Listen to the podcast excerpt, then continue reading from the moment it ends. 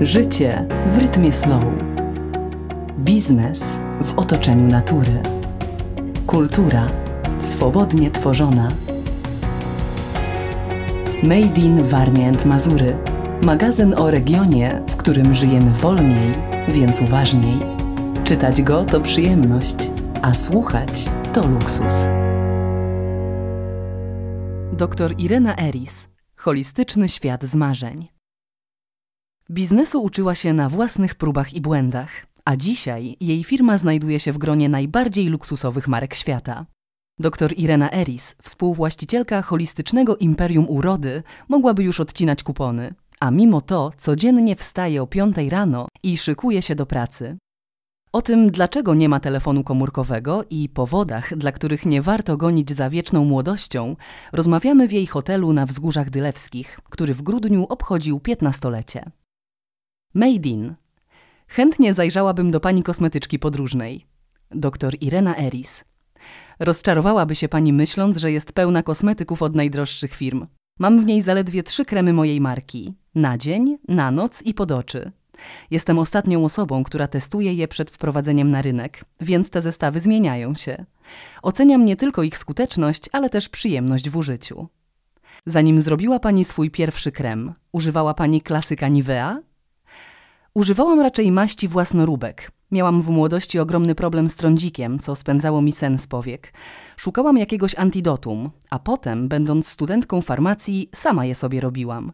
Pamiętam, jak poszłam po poradę do kosmetyczki i usłyszałam: Dziecko, co ty masz na twarzy? Co oczywiście zdołowało mnie jeszcze bardziej. Potem uczulałam swoje pracownice w kosmetycznych instytutach, aby nigdy nie zwracały się do klientek w ten sposób. Trądzik jest wystarczającą traumą dla młodych ludzi. Problemy z cerą były impulsem do założenia firmy?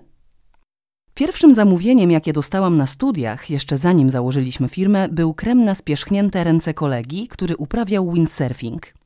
Zrobiłam mu maść na eucerynie, dodałam sporo witaminy A, więcej niż pozwalały ówczesne, jeszcze przedwojenne przepisy Państwowego Zakładu Higieny.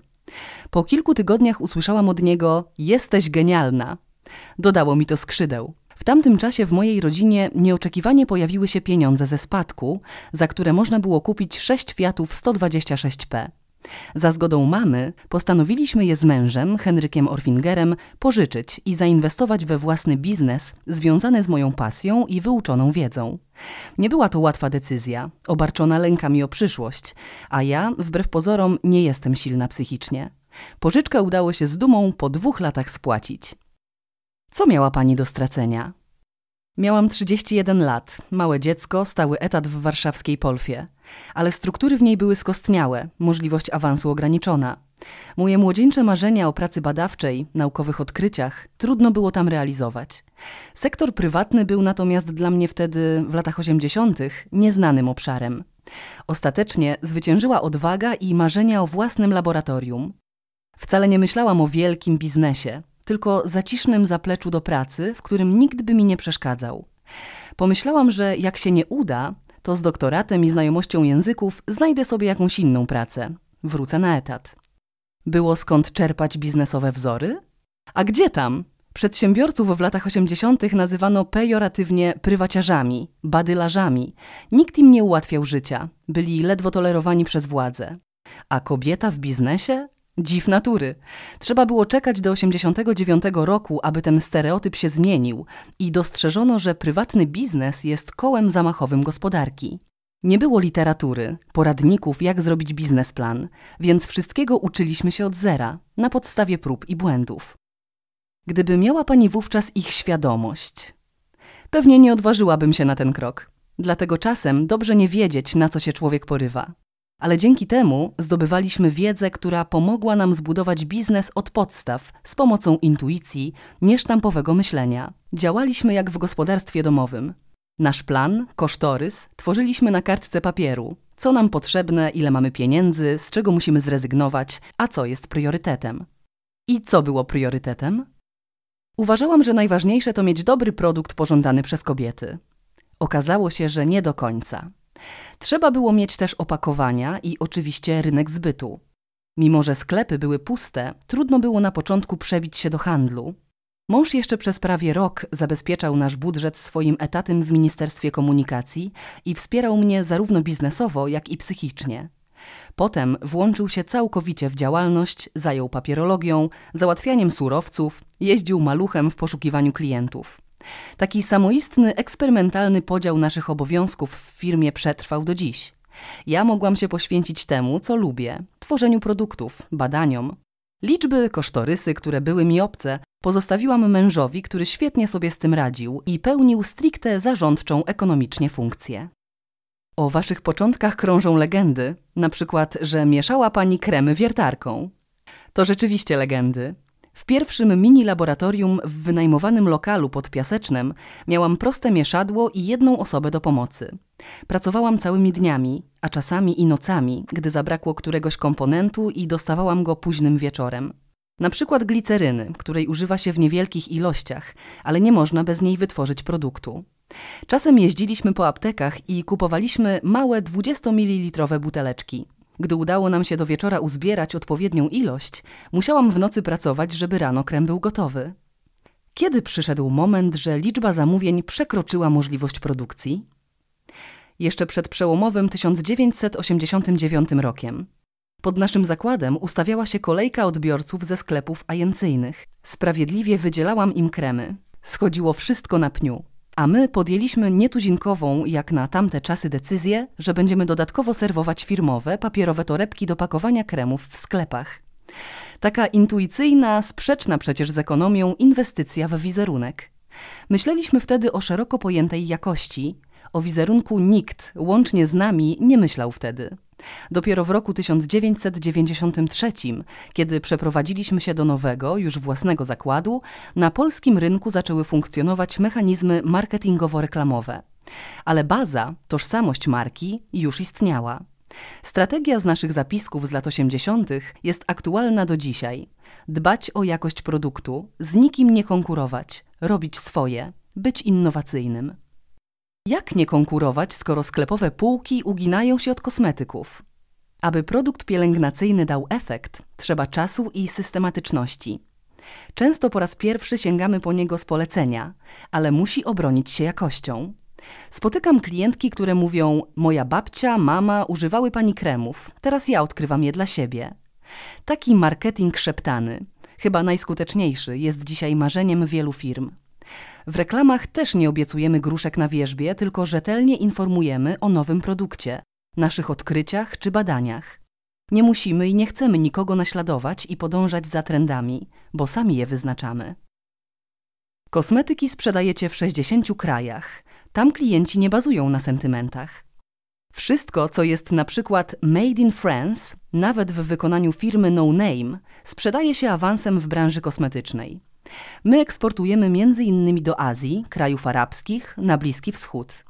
Metka Made in Poland jest tam równoznaczna z Europą, raczej pomaga niż przeszkadza.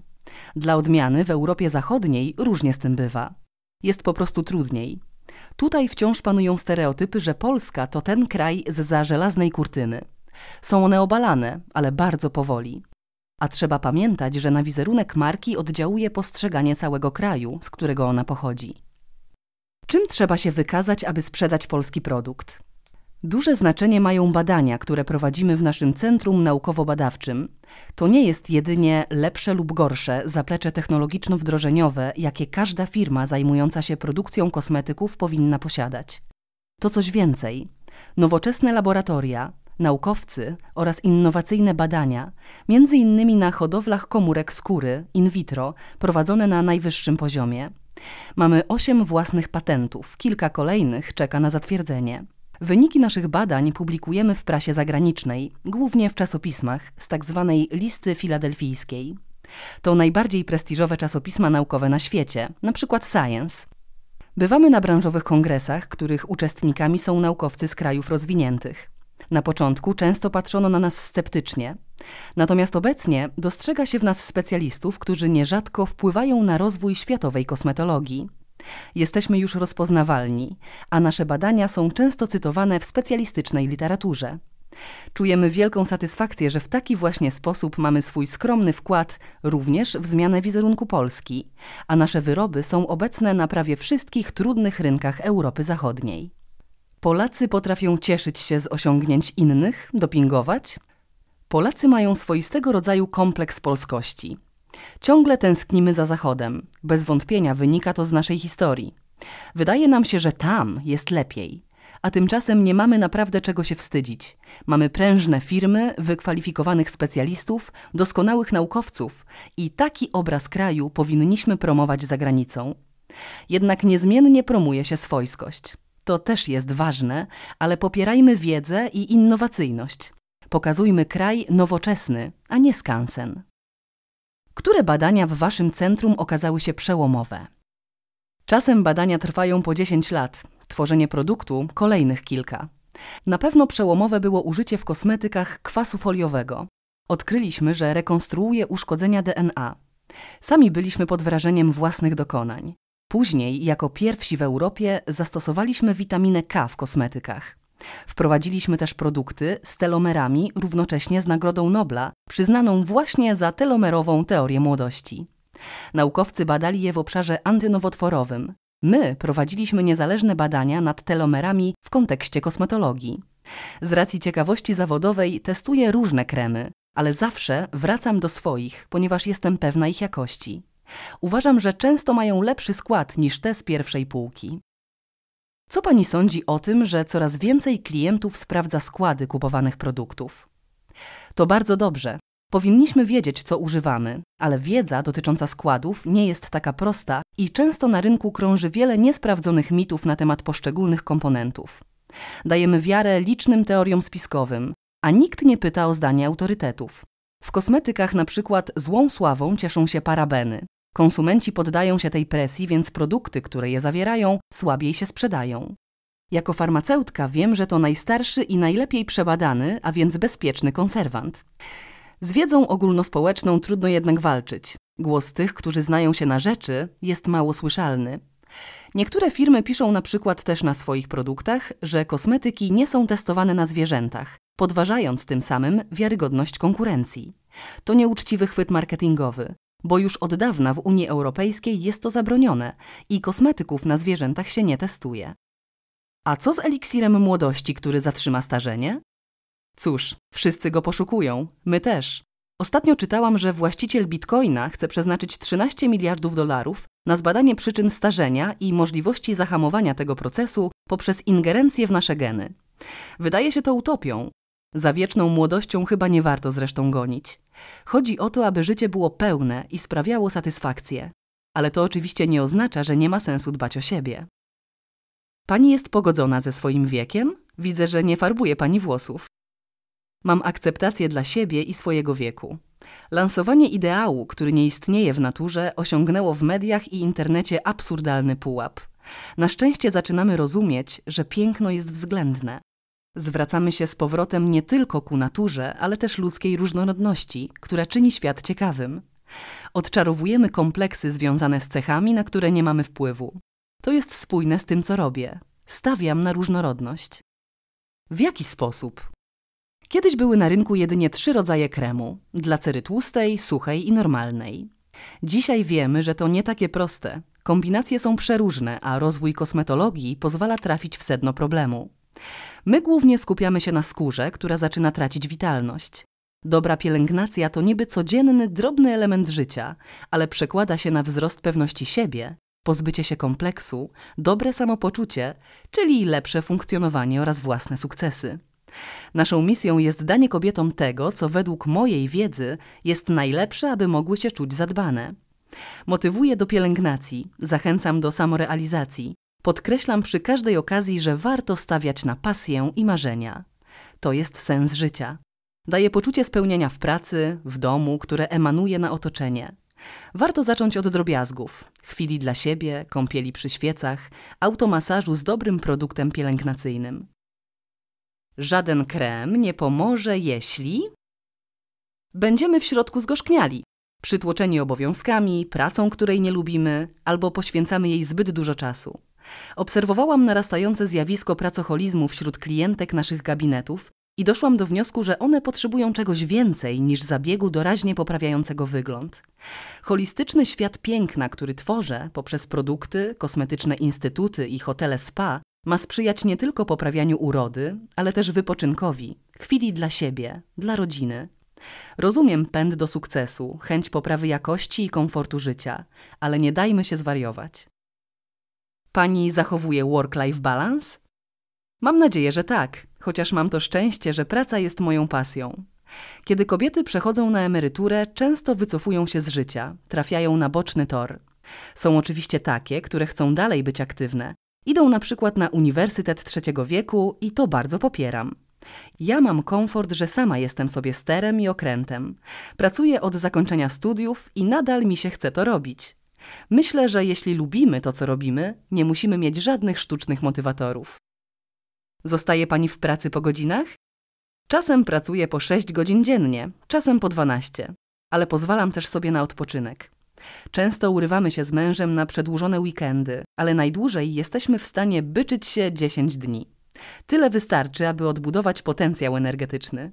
Kiedy porządnie się wyśpię, przychodzą mi do głowy innowacyjne pomysły, które często przekształcają się później w realne efekty. Umysł, gdy odpocznie, łapie dystans i staje się twórczy. To prawda, że nie ma pani telefonu komórkowego? Nikt mi nie wierzy, ale to prawda. Mam stacjonarny w domu i w pracy. Często podróżuję z mężem, więc inni znajdują mnie dzwoniąc do niego. Pewnie za jakiś czas życie mnie zmusi do zakupu komórki, bo w przyszłości płatności pewnie będą się odbywały głównie w taki sposób. Tymczasem odwlekam ten moment tak długo jak się da, bo wiem, że nie będzie odwrotu, ale i stracę trochę wolności. Uważam, że telefon komórkowy ułatwia życie, ale również je komplikuje. Ludzie są bardzo związani z telefonami, które dziś spełniają też rolę komputerów. Komputer używam do pracy, ale zależy mi na utrzymywaniu relacji międzyludzkich, bycia w bezpośrednim kontakcie z bliskimi. To ważne dzisiaj, kiedy na wszystko brakuje nam czasu. Na portalach społecznościowych też pani nie ma. Nie wchodzę w powierzchowny wirtualny świat. Sprawdzam oczywiście w internecie, o co pytają klientki czy goście hoteli, jakie opinie się pojawiają, ale wolę osobisty kontakt z ludźmi. Telefon czy laptop nie zastąpi rozmowy w cztery oczy. Pamięta pani pierwsze wrażenie, kiedy przyjechaliście na wzgórza dylewskie? Przez parę lat przymierzaliśmy się, aby zainwestować w tej okolicy. Mąż znalazł teren na sprzedaż w internecie. Kiedy przyjechaliśmy pierwszy raz na wzgórza dylewskie, przeraziłam się. Rosły tu ogromne chaszcze, takie, że nie można było się przez nie przebić, a co dopiero myśleć o miejscu do wypoczynku. Potem, kiedy powstała koncepcja architektoniczna, przyjechaliśmy z pracownikami na wycieczkę integracyjną. Architekt rozciągnął taśmę w miejscu przyszłego hotelu, a ja nadal nie mogłam go sobie wyobrazić. Hotele to domena męża, on głównie koordynował pracę. Dzisiaj, kiedy jedziemy na Mazury, doceniam to miejsce. Nasz hotel, gdzie odrywam się od codziennych problemów. A kiedy na miejscu widzę uśmiechnięte twarze zrelaksowanych gości, udziela mi się ta wyjątkowa atmosfera. Macie ulubione pokoje w swoich hotelach? Nie, za każdym razem wybieramy inny, a wyjeżdżając zostawiamy listę życzliwych uwag, co można by poprawić w otoczeniu lub obsłudze. Bywamy w hotelach spa na całym świecie, przywozimy inspiracje, siłą rzeczy porównujemy ofertę. W polskiej branży hotelarskiej typu spa byliśmy zdecydowanie prekursorami. Gdy w 1997 roku otwieraliśmy pierwszy kameralny hotel w Krynicy Zdroju, bardzo wysoko postawiliśmy poprzeczkę. Staramy się, aby gość miał w naszych progach tylko jeden dylemat: jak spędzić czas i co zjeść. Zagląda pani do kuchni, ingeruje w menu? Ufam ludziom i nie patrzę im na ręce. Ewentualnie daję swoje sugestie. Nasza restauracja romantyczna na wzgórzach dylewskich jako pierwsza w Polsce otrzymała certyfikat Slow Food. Upowszechniamy produkty lokalne, wspomagamy wytwórców, choćby poprzez coroczne spotkanie w ramach projektu kulinarnego dr Irena Eris Tasty Stories. Mazury Zachodnie zostały całkiem niedawno odkryte przez wielu turystów. Ludzie są zachwyceni, choćby tutejszym rozgwieżdżonym niebem. W mieście tego nie zauważamy, nie mamy czasu patrzeć w niebo i nie ma do tego warunków. Nasze hotele pozwalają naładować akumulatory, celebrować chwile, docenić to, czego nie widzimy na co dzień. Jak pani je celebruje? Korzystam z zabiegów, relaksujących masaży, które łagodzą napięcia. Jestem niestety typem, który kiedy ma jakiś problem, nie jest w stanie wyrzucić go z głowy. Zazdroszczę mężowi, który w momentach kryzysu kładzie się i po prostu przesypia problem. Ja też bym chciała, ale nie mogę. No i nie mam z kim pogadać w te bezsenne noce. Tak więc, jak pani widzi, też nie mam życia usłanego różami.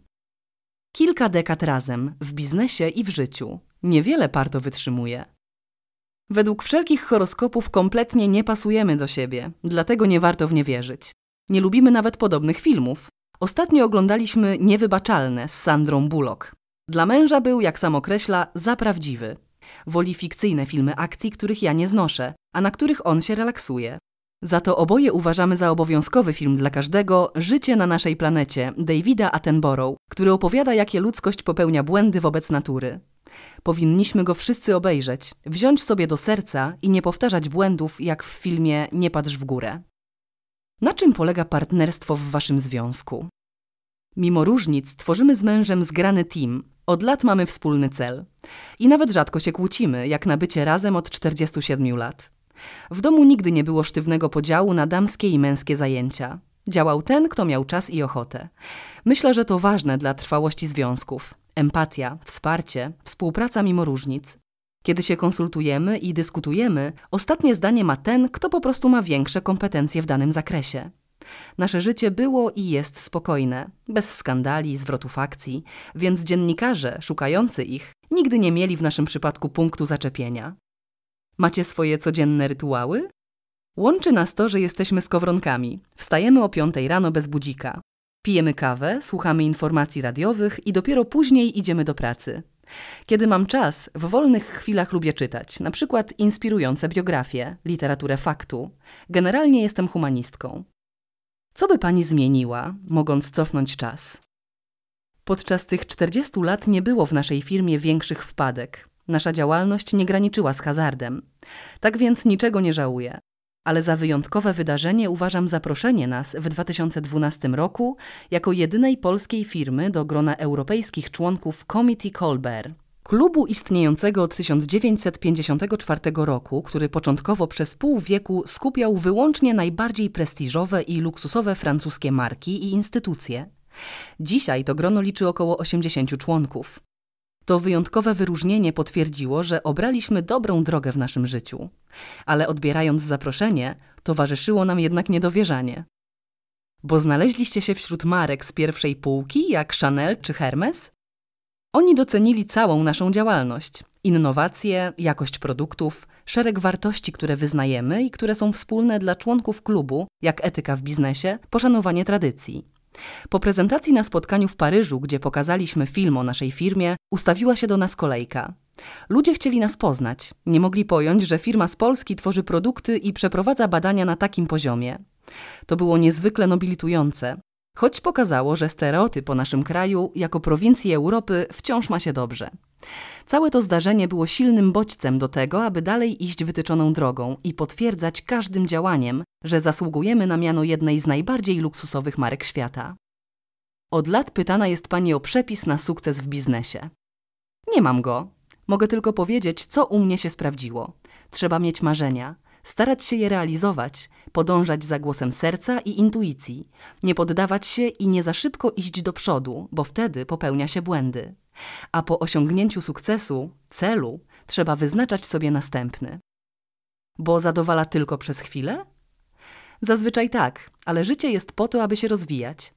Czasem słyszę od młodych ludzi: Jestem na nieciekawych studiach, w pracy, której nie lubię. To szukaj, zmieniaj to, bo w pracy człowiek spędza trzy czwarte życia. Wsłuchaj się w siebie, postaw na swoją pasję, talenty, wyjdź ze strefy komfortu. Wiem, że warto. Sama nie chciałam pracować tylko dla pieniędzy. Szukałam satysfakcji, realizacji mojej poszukiwawczej żyłki. Naprawdę warto czasem zaryzykować. A pieniądz idzie za kreacją z serca. Pani zatrudnia tylko ludzi z pasją? W mojej firmie pracują w większości kobiety, bo około 70%. Ale nie wybieram pracowników według płci. Ważni są dla mnie mądrzy ludzie, którzy widzą wspólny cel, są zaangażowani, bo lubią swoją pracę. Wkładają serce w to, co robią i ponoszą odpowiedzialność za pewne procesy. Mają dzięki temu realny wpływ na rozwój firmy, a efekty tego dają im satysfakcję. Ile wynosi najdłuższy staż w firmie? Zatrudniamy w fabryce, kosmetycznych instytutach i hotelach spa około tysiąca osób. Wielu z nich znam z imienia. Jeden z pracowników laboratorium jest z nami już od 31 lat. Z powodu pandemii nikogo z pracowników przez cały okres nie zwolniliśmy. Także z ich strony doświadczyliśmy ogromu lojalności. Te trudne chwile pokazały, że możemy wzajemnie na siebie liczyć. Łączą nas podobne wartości i wszyscy utożsamiamy się z firmą, która zbliża się do jubileuszu 40-lecia. Obchodzimy jubileusze co 5 lat. Ostatnio świętowaliśmy w fabryce kosmetyków, bo oddaliśmy do użytku nowoczesną halę produkcyjną. I to właśnie w niej, przed wprowadzeniem jeszcze maszyn, pracownicy przygotowali własne występy. To była taka impreza my dla nas i bawiliśmy się przednio. Kiedy ludzie pytają mnie o marzenia, życzenia z okazji przyszłorocznego czterdziestolecia, mam w zasadzie jedno prozaiczne: zdrowie. To dla mnie jedyny warunek, aby móc dokonywać w życiu małych i większych cudów, czynić ten świat choć odrobinę lepszym. Rozmawiała Beata Waś. Czytała Wioleta Zalewska. Artykuł pochodzi z 48 numeru magazynu Made in Warmię Mazury.